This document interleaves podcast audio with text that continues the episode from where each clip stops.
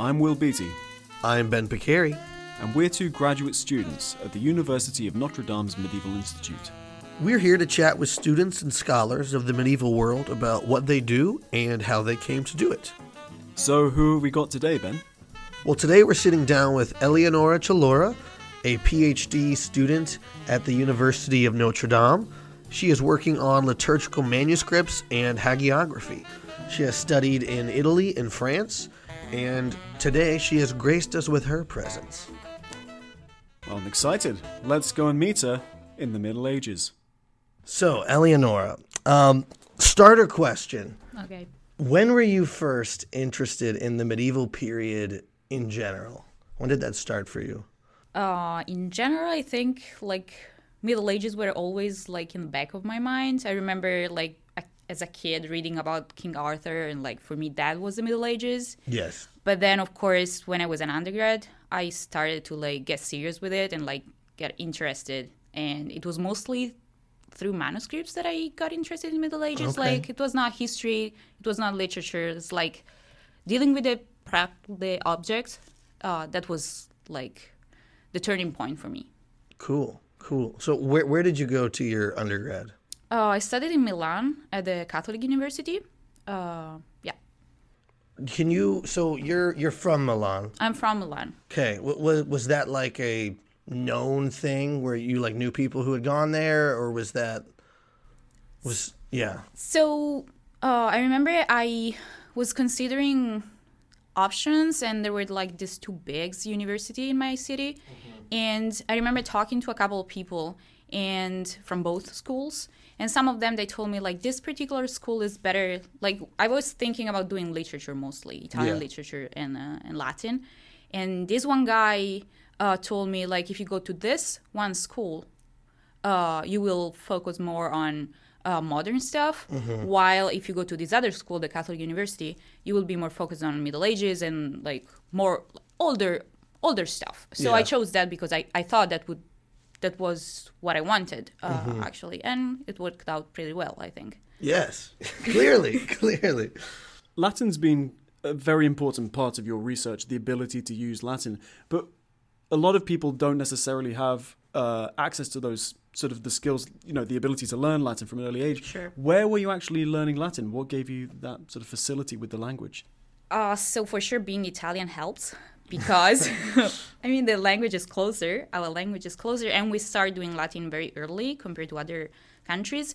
So uh, in high school, we have I had five years of Latin. So even Okay. if when I um started my undergrad, I was not good in Latin at all. Uh, I already had a background, so I started from scratches again, but not really from scratches when like I was taking the first Latin exam uh, as an undergrad. So it's like a cultural environment, a school, uh, educate basic education that helps you uh, dealing with the language once you want to get good at it. I think. That's interesting. I wish, I really wish that my school did Latin. We did a year in year six, and that was pretty much it. And then I got all the way through my undergrad and never really touched it. So, yeah, I've always been very envious of those people that can do Latin for that long. I was fortunate enough to have a high school that offered Latin, but I opted not to take it, thinking, when would I use Latin? Um, and here I am, you know, like needing needing Latin and having acquired it much later. Um, so, so you mentioned in undergrad there were some courses that exposed you to manuscripts. Do you remember? Oh yeah, Yeah, absolutely. Yeah, tell us about those early experiences. Uh, so it was the first time that I uh, started hearing about manuscript. It was, it was not a medieval um, class. It was more like uh, humanism. But then, like, what cracked me was basically paleography class, uh, and the professor became my supervisor for my undergrad thesis. So that was like the beginning of everything for me. Um, yeah, we like we started dealing with like documents and different handwritings. Of course, just Latin because uh, we were doing just Latin. Um, and yeah, that was just the beginning. But it, it's like that specific class that changed. That that's the reason why I'm here. Yeah, yeah. Do you remember what uh, manuscripts those were of? Were those liturgical texts? Were they? Not really. Uh, so the first time I dealt with a liturgical manuscript it was it was for an assignment so we were going not we were going through handwritings not really manuscript but we were also Okay. doing some manuscript studies like codicology and like material features uh, So- so- sorry to interrupt. Could you, for our listeners, Sure. explain what codicology is? So it's when you take uh, the manuscript as a book and you describe its features, so dimensions, uh, how many lines per pages, what's the material, what's the cover, uh, if there is decoration, what type of decoration, um, colors, um, what else? so, so really, music. really detailed Exactly. descriptions of books. Exactly, old books. Yes, or of pieces of books, Or pieces of whatever books. we have Exactly. left. And what kind of thing do you use that information for? make i i'm not really into like the description of these details i use them to get an idea uh, of how the object is so if i see some dimension i i know if it's big or small basically so i can say okay like i can hold it in my hands or i need like uh, something to support the manuscript a lot of the manuscripts I, I worked with they were huge gigantic uh, musical the, the big manuscripts ones are fun. I think. The yeah they are fun but like to move them not always super fun but but yeah so that's one thing and And that kind of tells you about their use, right? to some extent yes uh, and also like if there are uh, amazing uh, decorations you can you can think that maybe like the it was meant to be a gift for something or uh, for, for somebody sorry Again, sorry, but when you say decoration, um, again for our listeners, w- would that mean something on the cover or inside? I'm most I'm mostly thinking about the inside. So I, I don't know in a page at the beginning of a text you have like the first letter, which is decorated. So if we're talking about a particular uh, event, that letter might have a little scene inside the body of the letter representing some parts of what the text is narrating. Uh, but of course, we can also talk about the decoration of the cover, but that's like um, to some extent a different field. Is more like uh, for art people rather Yeah, than yeah. for manuscript people. Um, of course, these like fields are all uh, connected, but uh, when I talk about decoration, I, I thought I, I I think mostly about the decoration that's that's that it's in the pages, Yeah. not outside. Yeah. So you had this first class, and then you were like, "I want to do more of this." Um, were you able to like take more classes with that professor, or just similar course titles? I'm kind of wondering. Yeah, you had this first experience. How did that develop through your undergrad? Uh, so it was the so undergrads under uh, undergrad uh, have three years uh, in Italy. So I took this class, and it was already my third year. So I Okay. ta- I took another class with this professor, which was uh, medieval literature, sort of like survey of medieval literature. But then I, like, I was done with the undergrads. Uh, You're out of time. Exactly. So I didn't have any more opportunities to uh, take classes with this uh, specific professor, even though like we are, uh, we remained in contact for long. And she she suggested uh, that I go to uh, get a master uh, in another school in another university, where uh, traditionally they um, they work with manuscripts, um, music, and, and Middle Ages. Um, so I went there Okay. so like i did i was not able to take classes in in that university Yeah. but like there was a sort of fil rouge that connected me uh, to this other university where i was able to take other classes I see. uh, and learn more about manuscript I see. So, in a different way but so kind of in your last year of undergrad, you kind of figured it out yes figured out Yeah. like what's next, as we all felt at the end of our undergrad. What are we? What am I doing next? Exactly Some of us are still waiting for that to come. so, what was the experience like going into a master's? How did it compare to the undergrad life? it was completely different. Uh, so it was a different city, different environment. So the Catholic University is a big university, many different faculties and departments. Uh, where I studied uh, for the master, it was a very very small uh, campus um, with like two departments, and the classes were very different. For one one difference was, for example, that uh, we were instead of being I don't know 100, we were 10 Yeah. five, four, two, sometimes three people in one class. And then also the methodology was different because when you're an undergrad in Italy, you have to read like huge books and you have oral exams. You don't have written exams. You don't have papers, uh, and that's more like the Italian way of doing it. Uh, while like in that like uh, that other university, it was more sorry, wh- which university? it was the uh, musicology department at the Pavia University. So it's a very very small department connected to this bigger university, I see. Um, in, in which city was this in? Cremona. Okay. So the department of musicology is in Cremona, while the like uh, like the university is The in rest. another city. I see. Um, same area, geographical area, northern uh, Italy, but different cities. Um, so so yeah, this the at the at musicology in the musicology department they had a very different approach. So classes were smaller. We did a lot of case studies instead of like general surveys, and we I started to do papers, to write papers, uh, to do projects. So that was really really different. Uh, and of course, there was a like a discrepancy between uh, what I have studied as an undergrad because I was doing mostly literature, language, uh, manuscript studies, like more texts.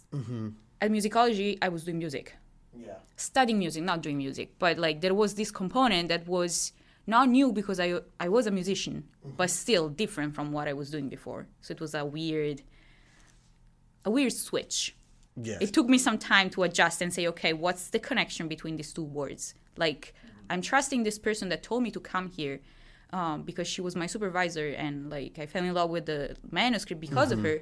But I it took me some times to realize why I was there, if you know what I mean, because it was like two different words. Are you? Absolutely, yeah.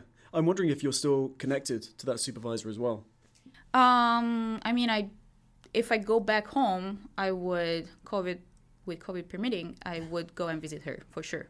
That's Uh, cool. so if I need something, uh, I can always send an email. Oh, that's great. Yeah, yeah, yeah. Yeah. Um, so you had these two loves, these this this music love and this manuscript love. I'm wondering if you could talk a little bit more about it because a lot of people haven't gotten to see a medieval manuscript, or maybe not even many pictures of them.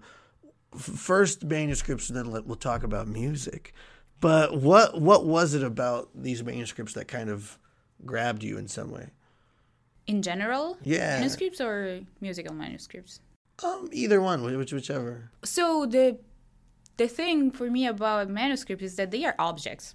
So if you want to think about it, it's like doing archaeology. So you're touching and dealing with stuff that people touched. Yes. It's not like philosophy or like thinking, speculation, which is great, but not everybody is for that. I'm not for that. I don't do philosophy, but touching the same stuff that people was touching Yes. and using, and that's the thing about liturgy, liturgical manuscripts too, tells you something about the people. So it's like a different way of doing history to some extent, mm-hmm. or like the tradi- on the other hand is also the traditional way of doing history. So because it's archaeology, you're just you're not dealing with Greek vases or Egyptian stuff or mummies. You have books, Yes. but still it's archaeology. So I think that's the thing, like the fascinating aspect for me, that it's a, an object, s- something concrete. Yeah, and and then so the the liturgical manuscripts, so the the books or the text used in traditionally right masses and other religious Yeah. ceremonies. Um, what about those in particular? Was it the, that music connection? For sure, there is uh, the the music connection. So sound maybe silly, but the way music is written is fascinating. So Yeah. that the signs that they were using and to trace how they developed for me, it was fascinating. Um, and of course, there is an artistic aspect um, because that music is like art still. Yes. A different type of art is not uh, the romantic is not Beethoven, but it's still we can still consider it art Yeah. even if it was uh, used in a different way to some extent. Um, and liturgical manuscripts, because I taught up, talked about like the practic- practical aspect of um, these archaeological objects, those liturgical manuscripts are like the quintessential representation of it because they're not always beautiful. Sometimes they are ugly, but they were used. Yeah. like they served a purpose you know? So that's like they tell you things about the people that i don't know. Of course it is only par- this is only partially true because at the same time it's not that everybody could use those manuscripts. They were used Yeah. by like the people the clergy or like whomever had access to them. It's not that like the i don't know the person working working in the fields was going to like the church and take Walk up, yeah exactly you know? Touch it. but still they are i don't know uh, something else uh, than literature Yeah. they have a different purpose and i think that that's the most fascinating aspect for me even though sometimes they do contain literature like pieces of literature and the music is art so they are like a i don't know uh, like they gather a lot of elements Yeah. uh, together that tells you about a specific place, a specific society, a specific community. Um, Yeah, and even if the person in the fields didn't pick up that book and read it, they were being led. exposed to it. hmm They were listening and hearing and perhaps joining, right? And so they did participate in the the work of that text, Exactly. Exactly. which is cool. And what kind of stuff do you get in these texts where which show how they're being used? I mean, clearly these are texts being used by sort of, in a sense, the leaders of whatever service it would be. Are you getting things like marginal notes saying, Yeah. "Oh yeah, got to do this differently next time," or you know, add a bit here, subtract a bit there? Not like that, but for example, if you Drums have come in yeah, here. exactly. No, not exactly like that. But for example, you have a, a book that you're using. At some point, they introduce a new feast, like a new saint. So you want to celebrate the saint because it's like a new important saint for that specific little church. What do you do? You add like some leaves with the text for the new saint. So it's like you you find stuff like that, like Put some pages in the middle. Exactly. So they they there there are interventions on uh, on the manuscript. Not all of them clearly. Or at some point the uh, something happened with the music, so they said, okay, we cannot do the chants like this anymore. So you you have like pieces of paper that covers the melisma, so the like um, The what? the melismas, so the um, like melodic. I don't know how to explain this in a good way. Let me No, no, no. It's fine. um, so you don't have you, chants are like word words and and music but you have sometimes like one syllable and a bunch of notes above it. so like a bunch of them like Yeah. lines of notes without on one syllable so basically you don't have text and those are the melismas I see. and like i remember i was working with this manuscript manuscript uh, in milan and there were these pieces of paper covering portions of the melisma because they didn't want them anymore i mean no it's more complicated than that but Were they replacing them with different music or just deleting them? deleting them in that specific case Yeah, in that case. yeah That is cool. So, okay, so you mentioned that you are a musician and that you love music. Can you talk more about what what instrument or plural? Oh no, just one. So I I mm, I used to play the piano. I'm not a musician. Uh, I was, so I just went to music school, got my degree, and then Just went to music school. Just got the, just got the degree. just and know, then and then like I decided, yeah, exactly. A lot of of kids do it. I don't know. I didn't. No, I'm impressed. and yeah so then i like i got my degree i think the first year of undergrad so i had like one year where i was like choosing what i wanted and I, mm-hmm. then i said like i'm probably better for academia or like I, I probably i didn't say that but like i felt that i was not really a musician i was more like i should go with grad school and like that direction was my direction so I see. but that's cool because like you have like you're educated in another world. like i was playing the piano so i was not doing gregorian chant so i had a sensitivity for another type of music and art and then yeah my career is completely different is doing i'm doing something else but still But music's still there. exactly so Yeah. it's not completely com- clear how they are connected but they are They are. No, they are. That's really cool. So, how how long was that program? Uh, your master's. Uh, musicology Mm-hmm. it was two years Okay. yeah So that two years starts to come to a close. What do you you know like how how how are you feeling at that? point? Oh, really bad. It was terrible. So, of course, I was like thinking, should I get a PhD? And I didn't want to. So, I started to work. Why not? because Why on earth I, wouldn't you I think because I, I didn't I didn't want to get a PhD in Italy, Hmm. and I didn't know where else to um to look for like position.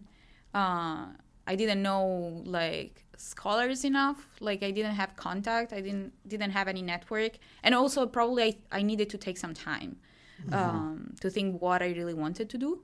So I just started working, and then at, at some point, um, I received like a text or an email saying, uh, "You want to come here and work for us?" And I was like, and that was um, in Paris, and so I left my job and I was like, "Sure, I'm coming." And then, and after that, I started seriously thinking about the PhD.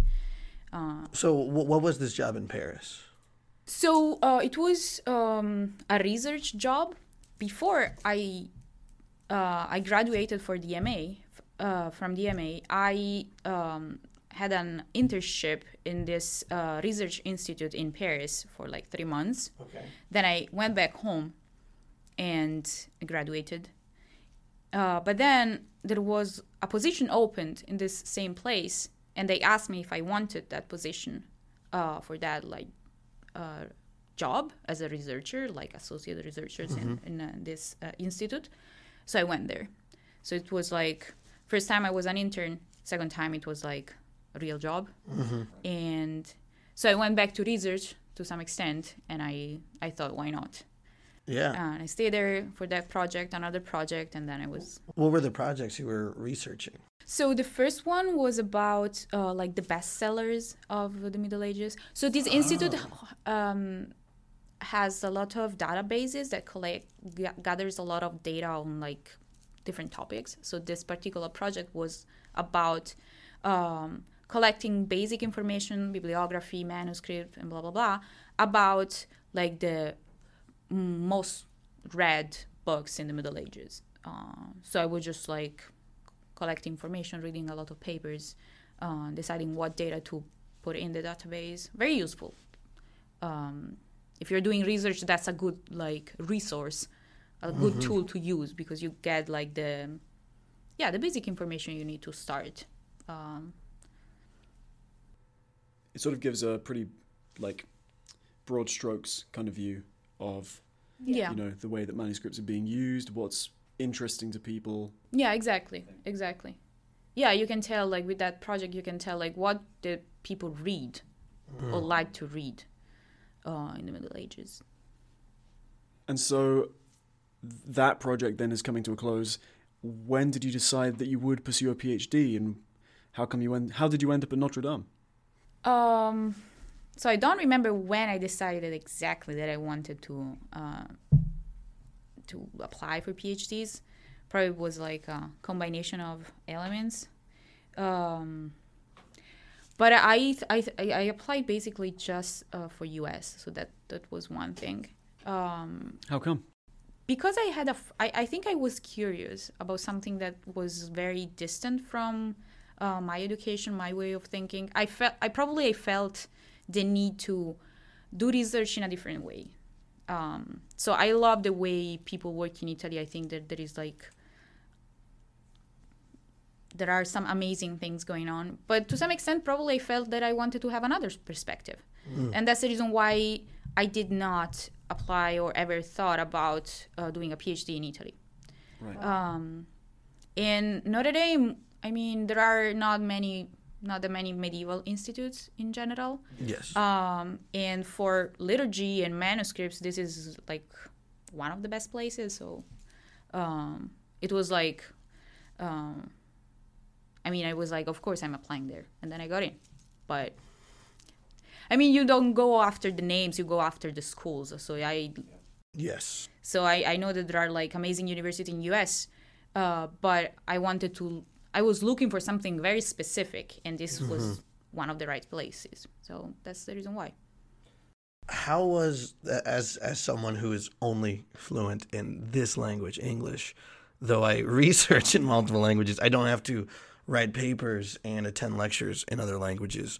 How was the switching from first Italian to French and then moving from Paris to here, French to English? How were those transitions? So they were mm, two different uh, things. Um, moving to Paris, I didn't know one single word in French, so I was not like it was not exactly the best. But I could work because I I can I could read something. I don't know how, but I could still do research and collect the data that I that I needed to collect. But it was not. That's that's wild to me. Oh, I did not know. that. Well, I did not know like one single word in French. Bonjour. Bonjour, yeah, maybe bonjour, but not Maybe. maybe no no more than that. But mm, I was a- still able to work, and my boss, Wow. uh, who is Laura Albiero, the co-editor of the book, uh, she's Italian, so it was Fantastic. Okay. it was doable, you know. So the database and like the word, the job was in French, but my boss was in was Italian, and a lot of the people around me they were very nice. They were speaking French very slowly. They would help me with my like learning the language of like few words per day. Uh, they would allow me to speak Italian because they are scholars, so they un- they understand Italian. So we could understand each other, and slowly I learned some. Like after a couple of years, I was able to speak some decent, I hope, French. so that was that. Uh, coming here, it, it's a completely different um, like um, environment. So I'm I'm in grad school. I was attending classes. Um, of course, I did study English, uh, so I was a little bit more prepared. Um, but it, w- if I have to be honest, like I remember the first classes taking notes in English, it was terrible. I Yeah. I was like slow. I could not understand what the professors were saying. Took me a few weeks to like, and also to accept like to to to be able to follow, to be able to interact in a proper way. Or, or at least to feel comfortable enough to mm-hmm. interact because how, part of the problem is that you don't feel confident about your language and after a while you still you are still not enough not good enough but it doesn't matter at least this is what happened in my mind like after a while i was like okay my english i'm not a native speaker my english has problems uh, but you get used to like phrases you get used to the way people think and you get used to the fact that you are like, it's okay if you're not good enough it's it's okay You're more than good enough. But I yes. Thanks for sharing about that. That's two huge transitions. I did not know that you didn't know French when you moved to Paris. That blows my mind. The- yeah. So so you mentioned um, your your former boss, uh, and you uh, had a big recent project. Yeah. So you're you're here. You're doing your PhD, and then how did this project uh, come about in the midst of this? Oh, so uh, when I was an intern in Paris, uh, I was working uh, for like uh, Laura's project, Lau- Laura's database. Um, we this database was about liturgical manuscript. The other project I worked for, they were not exactly about the the things that I love and study, but this particular project, it was about like my my things. Yeah. Uh, so we basically like we met like almost every week to she needed to check like how I was doing, um, and like if I had problems we should we would discuss them, and basically we started to have discussion on like how to talk about manuscripts, this type of manuscript, what problems are there. Uh, how do we call them? How do we share information with people? I, how do we teach people how to work with this type of stuff? Because there are very few people interested in liturgical manuscript uh, and very few people able to work with them. So slowly, after month, weeks and after weeks, um, even when like the internship was was done and I was back home and I was or I was working for another project, we kept talking and discussing, reading uh, articles together, and basically like that. At some point, I remember she organized a conference and we presented the project, uh, and she was like, "We should write a book," and I was like, "What?" and then yeah, and then we started we started to conceive the structure, what we wanted to say, what what were the questions we were trying to answer, basically. Um, and yeah, so it, it, it was like two years, and then it happened. I mean, the decision happened. Yes. Oh, so even getting to that decision took about two years of of Yeah. work before that. Yeah, because like since the book, uh, to some extent, the book is a is a, a, an attempt to answer questions that we had. Mm. So we studied to prepare that book. We like it's not that we knew already what to write. Yeah. In like most cases, of course we we did know what we wanted, but to write I to write some passages, some parts of it. I remember I was studying. I was like going through multiple manuscripts saying, okay, how does this work? I think it works like that, but let's verify it. What were some of those questions that you were? Like um, very one very basic questions. There are some type of manuscript that i like people are not sure how they work. Like what's Okay. inside what's their use? So you open some of them uh, as many as you can and you try to figure out what if there is a structure if there if you can figure out the the, the use of them and the reason why they're made that way. Uh, what traditions they transmit, what type of chants, what type of text, how they are connected, um, how they circulated, uh, where they were written, why they were written in that specific place, where they written for another place, for another institution, for a specific guy, stuff like that. And this is an edited volume, right? So you've got, am I right in thinking you've got art, articles or chapters from contributing scholars Yeah. as well? Yeah, yeah, yeah. So we have one part that is uh, essays from scholars. We wanted to give a, like a sample of uh, what people are working on now. What are their, their thoughts about like methodological problems or uh, what type of manuscripts they are studying. And then the second part, uh, which is the part that we wrote. Like in these essays, there is also one of uh, one essay that we wrote. But the like the bigger work, the biggest work for us was to write a sort of uh, guide on how to describe manu- medieval manuscripts. So it's like a manual. Yeah. So it's and like that's the part that we really wrote. So the the idea was let's create a tool mm-hmm. with which people can understand and approach manuscripts, liturgical manuscripts, without being scared.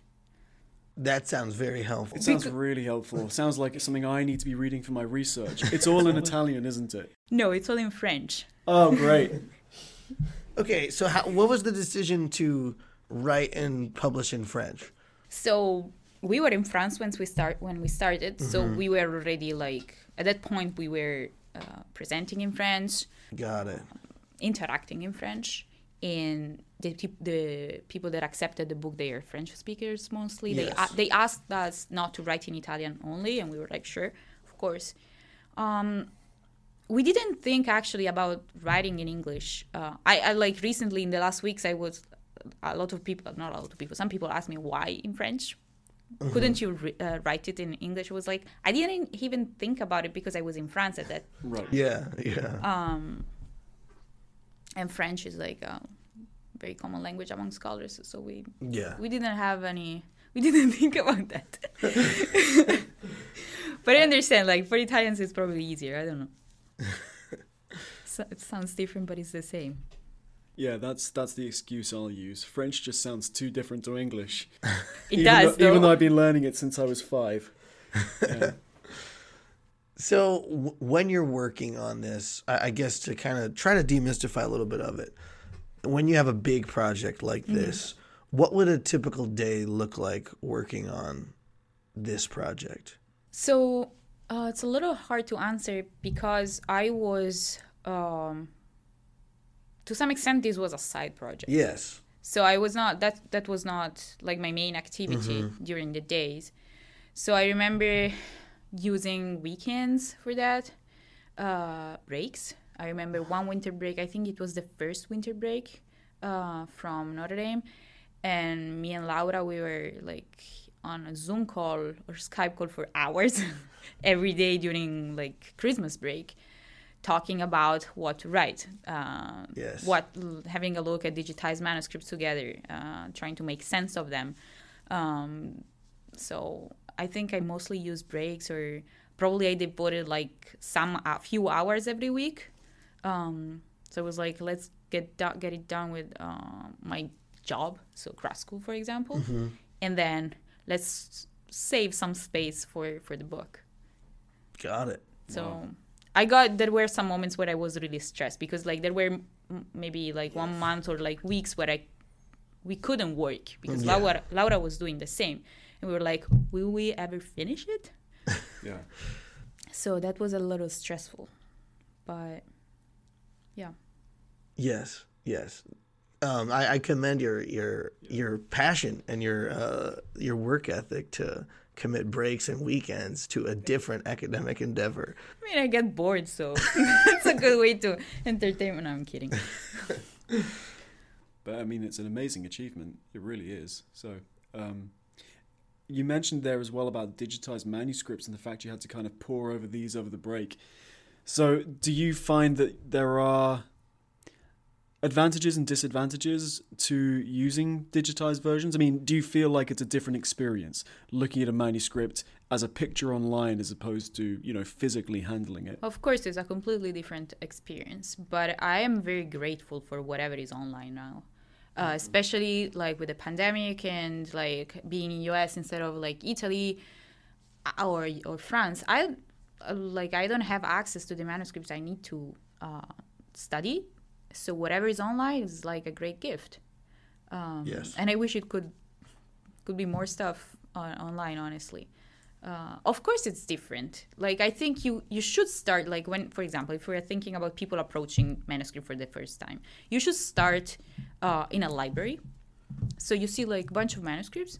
Uh, you get used to like touching the manuscript, uh, like feeling like the the, pa- the the parchment or the paper, um, reading it through, uh, and then after you have done that, uh, you can go to the digitized manuscripts and also learn something about their material aspect uh, because you recognize features that you already saw in the library, if it makes sense. Yeah. So I think that digitized manuscripts are a great resource, especially when you don't have access to manuscripts. But of course, you need to see the actual manuscripts because, like, again, they're objects. Yeah. So they have a material mm-hmm. dimension. You cannot not take that into account, of course. But if I want to read a text, now I'm like looking for specific texts, texts for a saint. The manuscript, if the manuscript dig- is digitized, that's great. Mm. And then I will take a look at the manuscript when I can go to the library. But in the meanwhile, I can work on the text. Yes. So both things, Yeah. I think. Did you ever get that question, which I have got quite a few times, of you came from medieval, from Europe to America to study medieval Europe. What were you thinking? all the time, especially from Italians and Europeans. Americans, like in people in US, they don't ask it. No. But Italians are like, We're like, why? of course. That makes sense. Come here. Yeah. Uh, so yeah, I got that question a lot. Well, one thing is that again, I came here because I needed something different. I needed different questions, and I found like a different way to approach manuscripts and to approach research. And I'm I am asking different questions to my sources. So my dissertation will not look like a dissertation that I would I could have written in Italy or France. What are some of those differences? Um, for for me, for example, is like um, I have developed more attention to the text and their like uh, layers of meaning. So I I'm reading a lot of uh, material on some saints, and before coming here, I was not able to read the text for real to uh, to read like a passage and say, okay, what are they saying? uh, and then read the chant connected to this text and say, okay, the chant is saying these things, the text is saying these other things. How are they like connected? What's why are they saying these specific things in the chant, and why are they saying these specific things in the text? So like, what's the purpose to some extent? What's the meaning? Um, before coming here, I was not able to ask this question. It's very simple, but still, it's uh, for me it makes the whole difference. So I was like very technically skilled before coming here already, but I was not able to reflect on texts, if it makes sense. That's really interesting. I mean, is it just something about the atmosphere, the way that seminars are conducted here, that brought that change in your thinking? For sure, but also seeing how other people that are uh, technically skilled are also able to be uh, to narrate like about the things that they read. So it's like both like how the grad school is organized, but also how the people work, like the scholars work here. So my supervisor, she's able to like take her the text in her hands and like take the like understand the meaning. Hmm. You know? So when you see people working this way, you learn. If it makes sense again. No, that does. yeah, definitely. Yes. It absolutely does. Um, one question I have uh, as we're wrapping up is, uh, what advice do you have, maybe for uh, s- students currently w- doing a humanities undergrad, or people that are thinking about pursuing humanities uh, education at the graduate school level? Uh, as someone who's kind of walked through some of those roads, do you have any advice or? I don't know. Like, just if you love something in the humanities, just do it. Uh, first, because a lot of people they don't do it because they are like, oh, work. Uh, what do I do after? Yeah. Uh, at least back home, this is a big, big problem. So first thing, No, no, like if you love something, do it. Uh, this saved me actually. Um, second thing, just choose one thing that you like, follow it, and then you will figure out that it's not exactly what you're gonna do, but that's like a starting point. So so have at least one idea in your mind. Mm. So for me, it was like manuscripts, and then like I will probably like my dissertation will be like on manuscript, but very different. And then another advice, more practical advice: study languages. So decide what mm-hmm. part of the war you want to focus, and then study the languages that you need because that is very very useful. So if you want to do Greek, do Greek. If you want to do Latin, do Latin, but just do it as early as possible. Yes. Um, yes. yeah, that's it. And if apparently you didn't learn a language, you can just move to the capital of a country where it's spoken, Exactly. and you know you pick it up. More or less like that. So, unfortunately, that is all the time we have for today. LA, it's been a pleasure chatting with you. How can our listeners find out more about you and your work? Uh, so you can find information about me on the Medieval Institute uh, webpage or on academia. Uh, I'm on Facebook, even though I don't use it that much. and yeah, so that if you want to take a look at my book, uh, it's called Décrire le manuscrit liturgique, uh, edited by Brepols. Um, you can find it on the Brepols website too. Um, that's it. It- Thanks I'm really grateful to have the chance to talk with you guys. Oh, we really thank appreciate it, you. and uh, thank you all for listening. Uh, we hope you'll meet with us next time in the Middle Ages.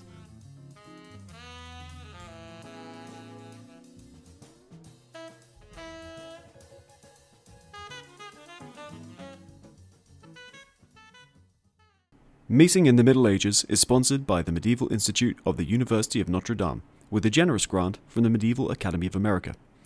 If you have any questions for a medievalist, send them to us at meetinginthema at gmail.com. You can follow us on Twitter at meetinginthema and Instagram at Meeting in the Middle Ages. For more information on some of the topics raised in this episode, head on over to the episode description. Thanks for listening.